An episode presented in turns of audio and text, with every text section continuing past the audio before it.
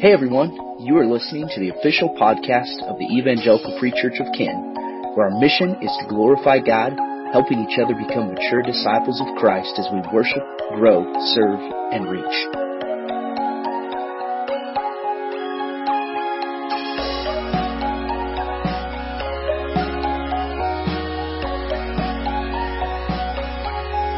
Well, take your Bibles and open up to the book of Matthew, Matthew chapter 6. And uh, this is where we're going to sit today in Matthew chapter 6. And um, real quick, does anyone need a Bible? Everyone got one? Okay, good.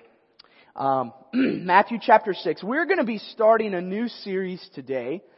And uh, this new series we're going to be in for just a few weeks.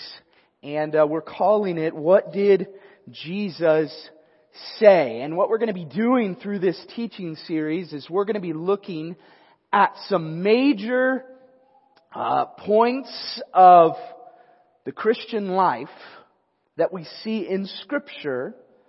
And rather than thinking about what, what is our own opinions, our own traditions in these, we're going to be looking specifically at the teachings of Jesus and asking the question, what did Jesus actually say about fill in the blank?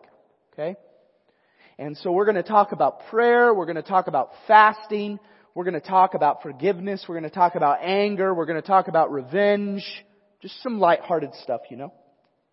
So um, my prayer is that this will be a very equipping way for us to start the year out. That as we think about these things, that we will, in many ways, many respects, that we will kind of set aside our own preconceived notions about what each of these is actually about, and we will simply ask the question, what did Jesus say about this? And the reason that's my prayer is because it's very, very easy, and it doesn't matter how short or long that you have been a follower of Jesus, it's very easy to come into any one of these subject matters with our own ideas, with our own concepts, with our own thoughts about what, what this looks like, about how I do this, about, you fill in the blank.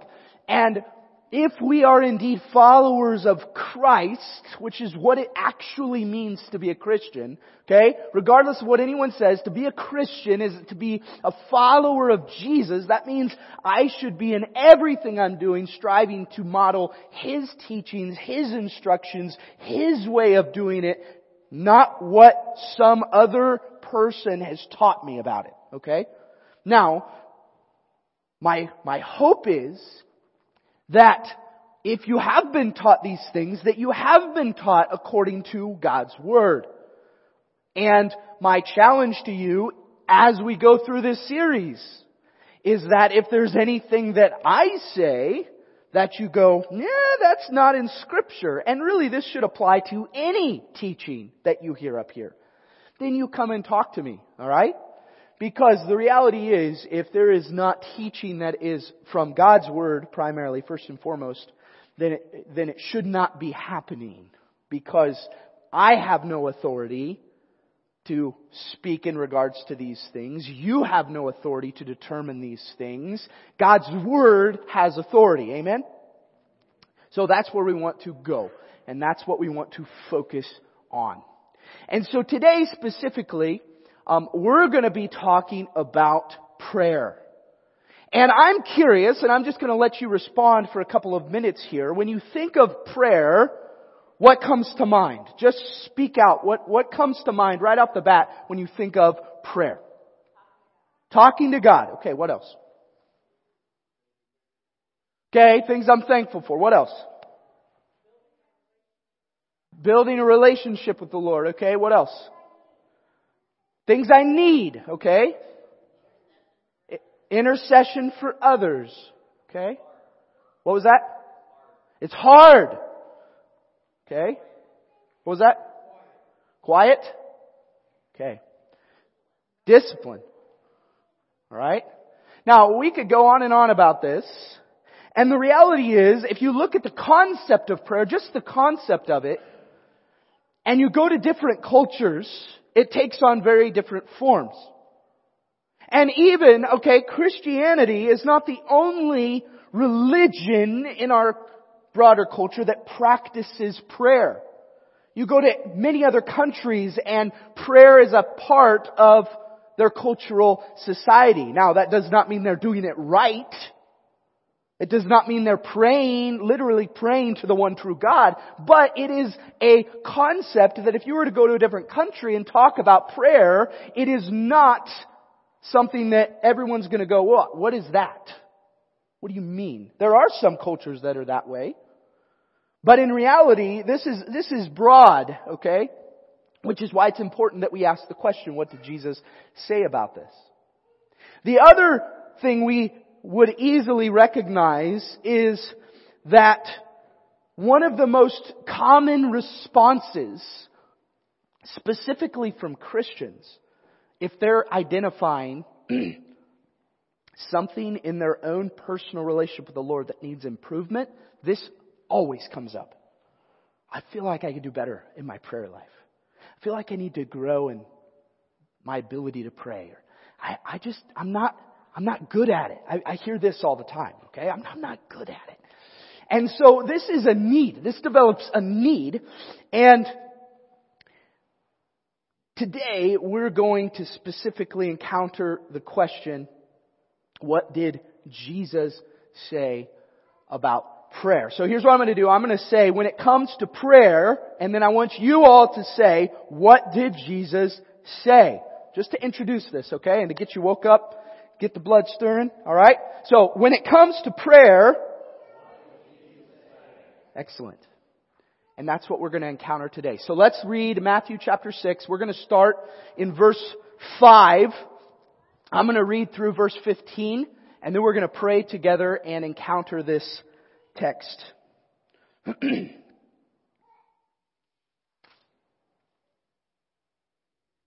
Matthew chapter 6 verse 5.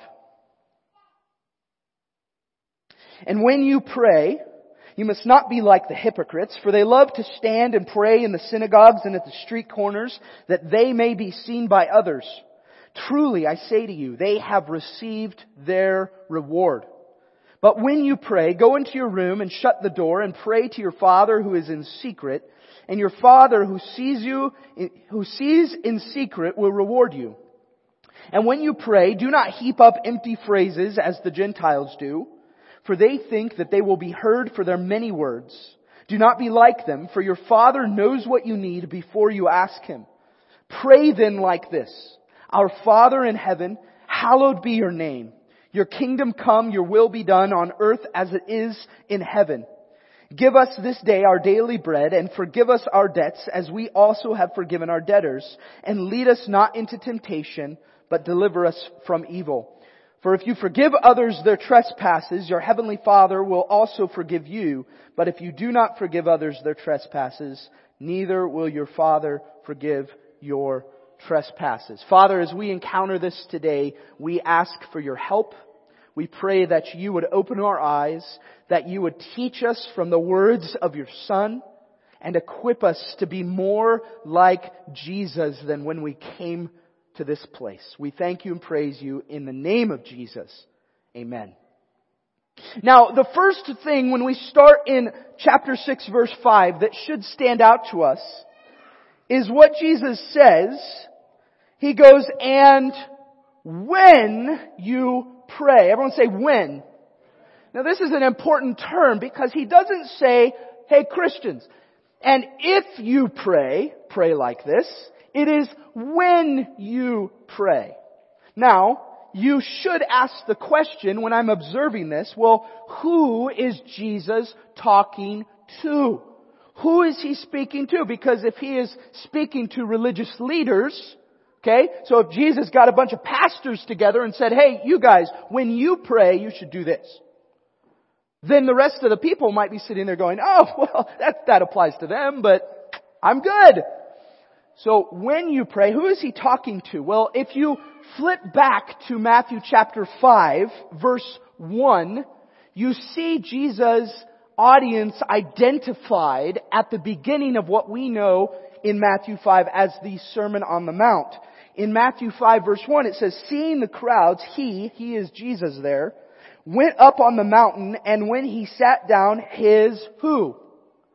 The disciples came to him and he opened his mouth and taught them saying, so what you have here in this picture, Jesus goes up on the mountain, he sits down, his disciples come to him, and it's not, it's not unlikely that the crowds also kind of followed and were listening in, but primarily Jesus is teaching his disciples here.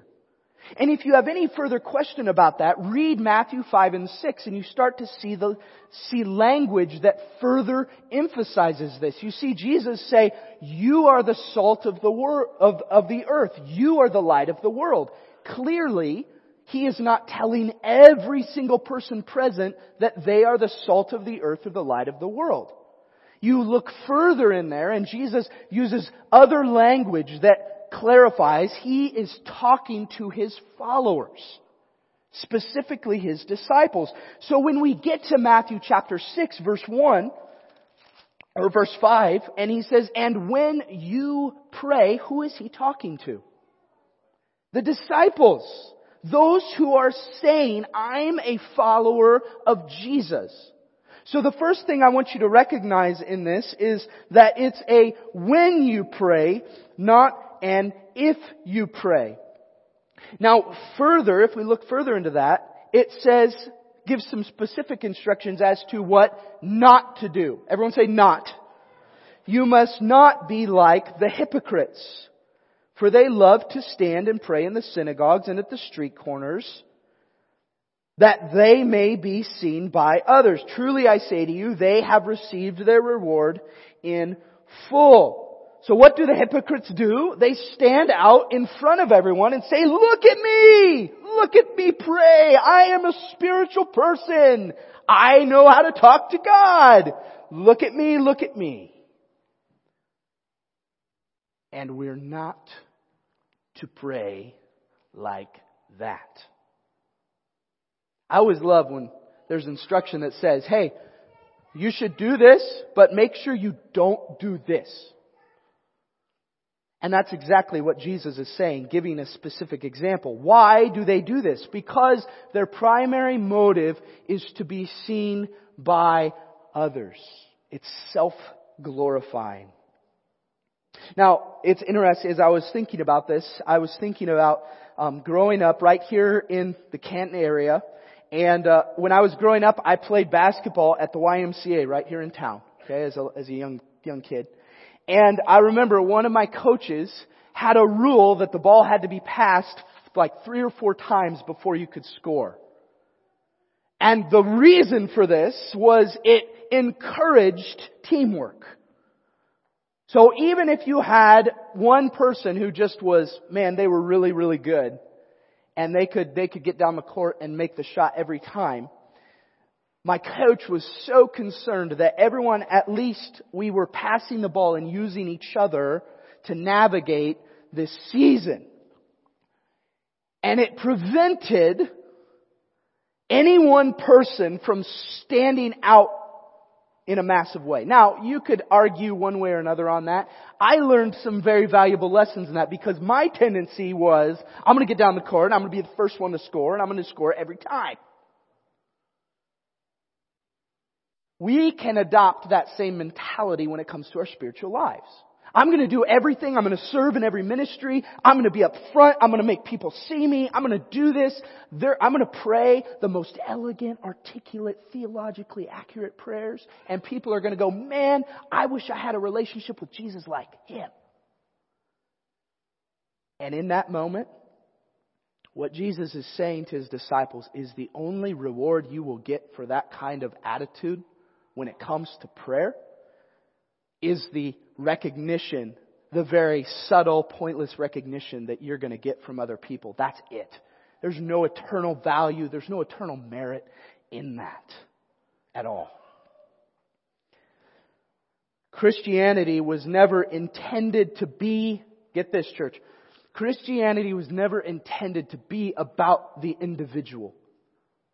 It impacts the individual and transforms lives, but ultimately everything you see in this, in scripture is about serving each other.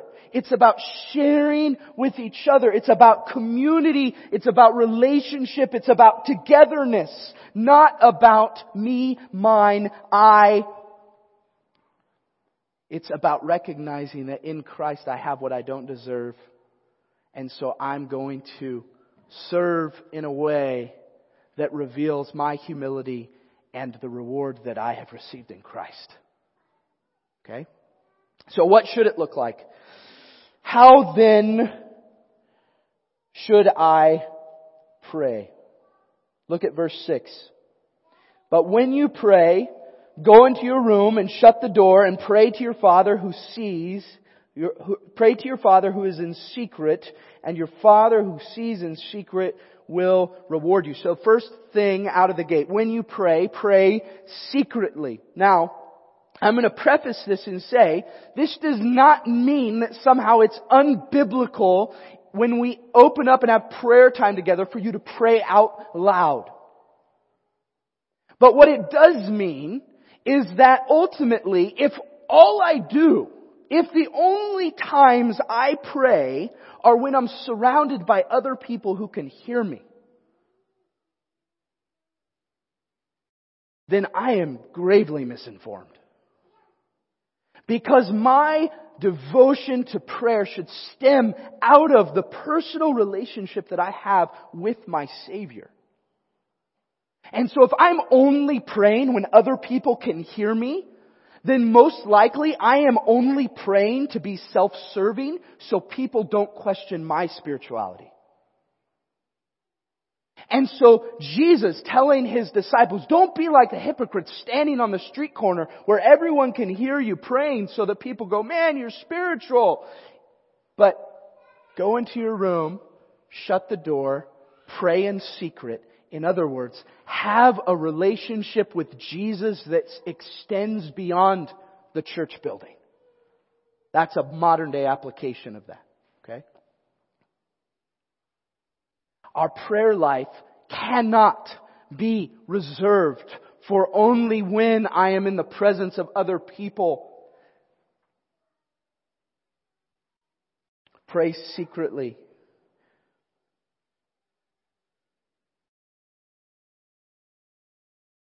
Do you pray when you are alone and there's no earthly merit to do so? It's a good question we should ask ourselves. Now the second thing Jesus goes on here in verse 7 says, And when you pray, everyone say when, when you pray, do not heap up empty phrases as the Gentiles do, for they think that they will be heard for their many words. Do not be like them, for your Father knows what you need before you ask Him. So secondly, not only pray secretly, pray specifically. Just because you can talk on a different vocabulary level as someone, uh, than someone else does not mean you are more spiritual. In fact, it probably reveals that in some ways you may be a little bit conceited, okay? And that's not true all the time, it's just a warning sign. If I measure my prayer abilities based on how many words I can utter and how long I can pray, I am thinking more of myself than I am my relationship with the Lord. And Jesus specifically teaches here, don't just heap up empty phrases as the Gentiles do. Gentiles here is referring to those who are not followers of Christ. So those who are not followers of Christ are just going to heap up kind of empty, pointless phrases, hoping that there's some higher power that's going to hear them. Followers of Christ, brothers and sisters in Christ, we should not be that way. Why? Because we know the one true God and we have the opportunity to be in relationship with Him through Christ. So as a result of that, my goodness, our prayer life should be specific. And the great thing about it is, even if we don't know what to pray, Romans 8 promises that the Spirit of God intercedes on our behalf. So even in those moments where you're just like, I, I don't know what to pray, say that. Pray that, church. Pray, Lord, I, I don't have words, but I know you're a good God. And I know you are sovereign. Your will be done on earth as it is in heaven. Amen. And we get ourselves in this bind where we think that we have got to have this elaborate conversation with God in order for Him to understand what's going on.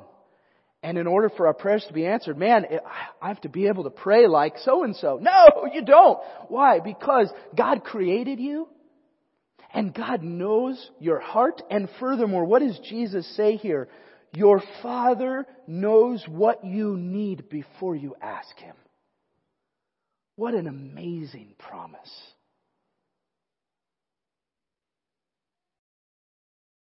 Now, I will say that this is one of those that seems to be a big struggle in the Christian sphere, just heaping up empty phrases and praying because that's what we do.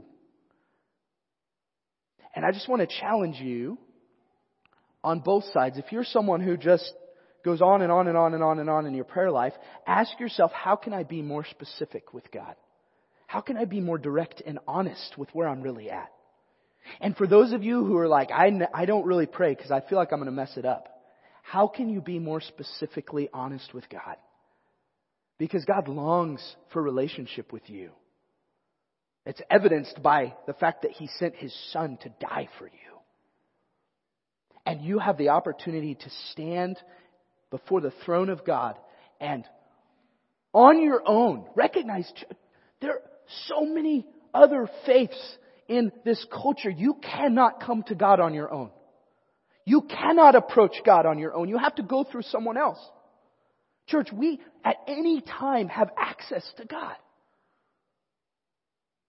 And we take that for granted and we just don't pray.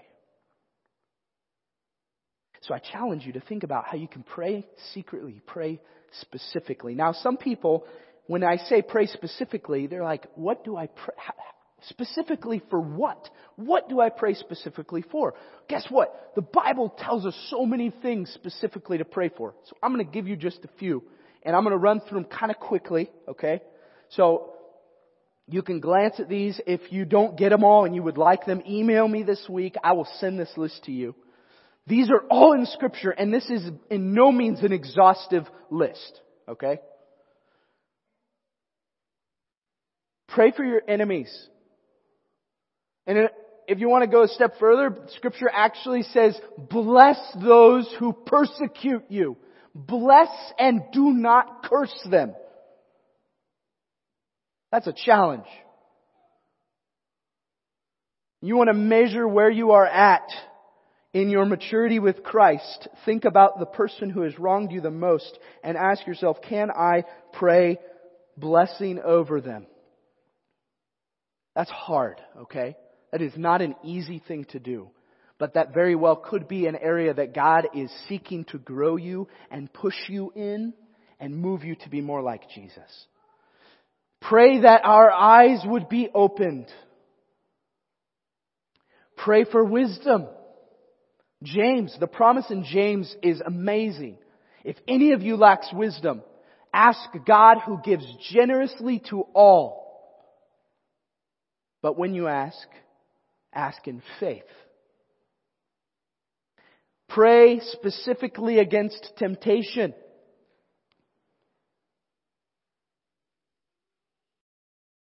Pray for each other. Pray for all people. 1 Timothy 2. Pray for God's message to go forward. The gospel to go forth. These are just a few glimpses at specific prayers that the people of God are called to pray in scripture. Pray secretly, pray specifically. Now, The third thing I'm going to mention here, I'm going to go to another section of Jesus' teaching, but it applies to all of this. And that is, when you pray, pray with assurance. Now, to emphasize this a little more, I'm going to put it on the screen, but it's also, it's going to, I'm going to turn to uh, Matthew 21, verses 18 through 22. it says, In the morning, as he was returning to the city, he became hungry. This is Jesus. And seeing a fig tree by the wayside, he went to it and found nothing on it but only leaves. And he said to it, May no fruit ever come from you again. And the fig tree withered at once. When the disciples saw it, they marveled, saying, How did the fig tree wither at once? And Jesus answered them, Truly I say to you, if you have faith and do not doubt, you will not only do what has been done to the fig tree, but even if you say to this mountain, be taken up and thrown into the sea, it will happen. And whatever you ask in prayer, you will receive if you have faith. Now, there's two statements in here that I kind of want to pull out. One, if you have faith and do not doubt in verse 21.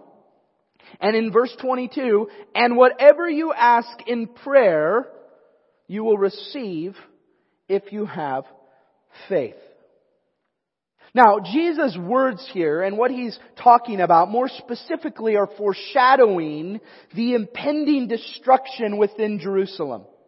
So there's a large bit of the application here that refers specifically to the trial and the destruction that the nation of Israel is about to experience, and specifically applicable to his disciples who are with him. But within the scope of this, there is also a specific call to true faith when I pray. Does, now, this is also, church, focus here, this is one of those passages that so many people pull out of its context and throw out there into the prosperity gospel. If you really have faith, if you really believe, then anything and everything you pray will come to be. You just have to have more faith.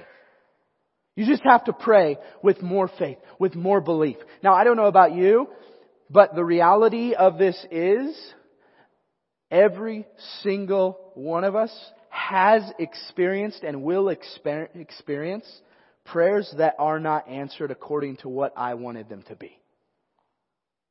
Anyone not ever experienced unanswered prayer or prayer not being answered the way you wanted it? We have all experienced that, okay? And here's where the key is, back in Matthew 6 in the Lord's Prayer. Matthew 6 verse 10, what is the piece of that prayer? Your kingdom come, whose will be done? Your will be done on earth as it is in heaven. Jesus is not going to contradict his earlier teaching by saying, well, God's will be done unless you pray really hard in faith and believe. It doesn't disqualify the reality that if I pray according to God's will in faith, I can have confidence and assurance that God hears my prayer.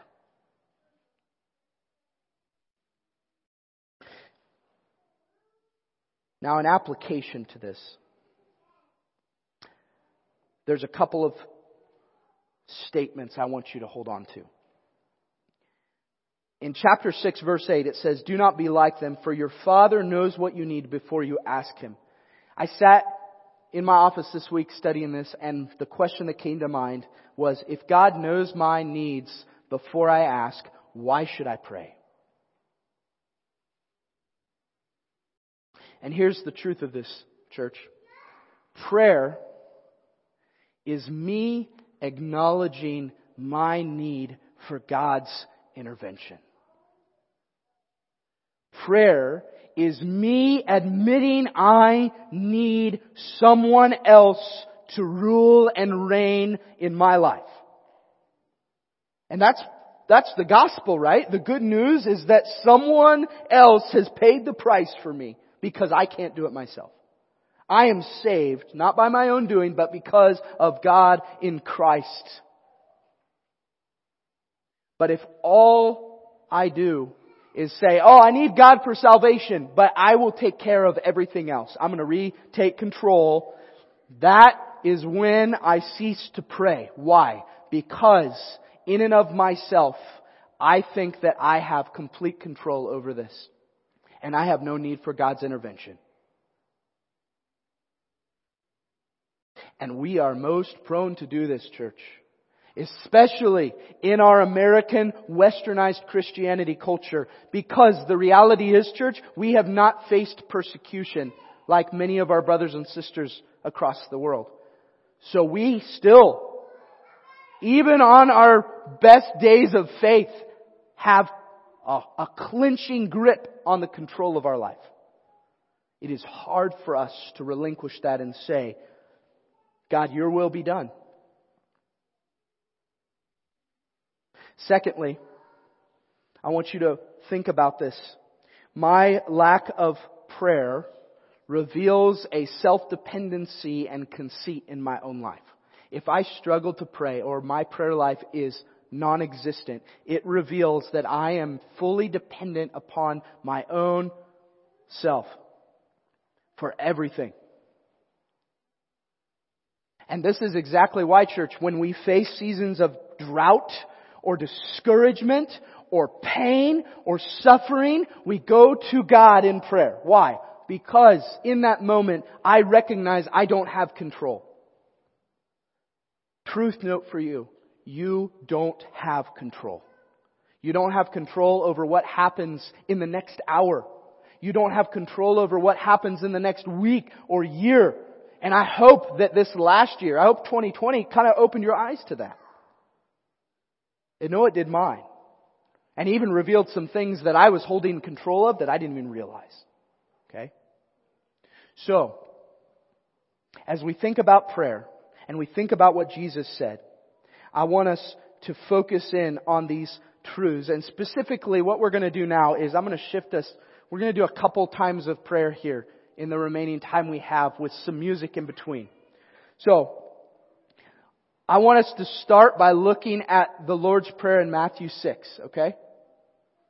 So Matthew 6. So what I'm going to do is I'm just going to say, I'm just going to have you, um, I want you to look over that. And we're just going to take a moment in silence and pray through that personally. Thinking about what we've talked about. Jesus models this to his disciples. He says, pray then like this. This is the, this is the model for prayer, according to Jesus' teaching. Okay, so I want you to look at that. If you've memorized it, I don't want you to just recite it in your head. I want you to stop and I want you to think about it. And I want you to pray in accordance with what Jesus has outlined here. And then I'm gonna have us read that together and we're gonna pray and then we're gonna have a song sung, and then we're going to do one more time of prayer together, and we'll close with another song, okay? So, let's go to the Lord in prayer. I want you to look specifically at Matthew chapter 6 and pray through that on your own. Our Father in heaven, hallowed be your name. Your kingdom come. Your will be done on earth as it is in heaven. Father, give us this day our daily bread. Forgive us our debts as we also have forgiven our debtors. Lead us not into temptation, but deliver us from evil. For yours is the kingdom and the power and the glory forever. Amen. Father, we recognize our need for you. God, reveal in us selfishness, pride, conceit that is hindering us from relinquishing control to you. Father, we praise you for the access you've given us to your throne, to you. Teach us, Lord, I pray. In Jesus' name. Amen.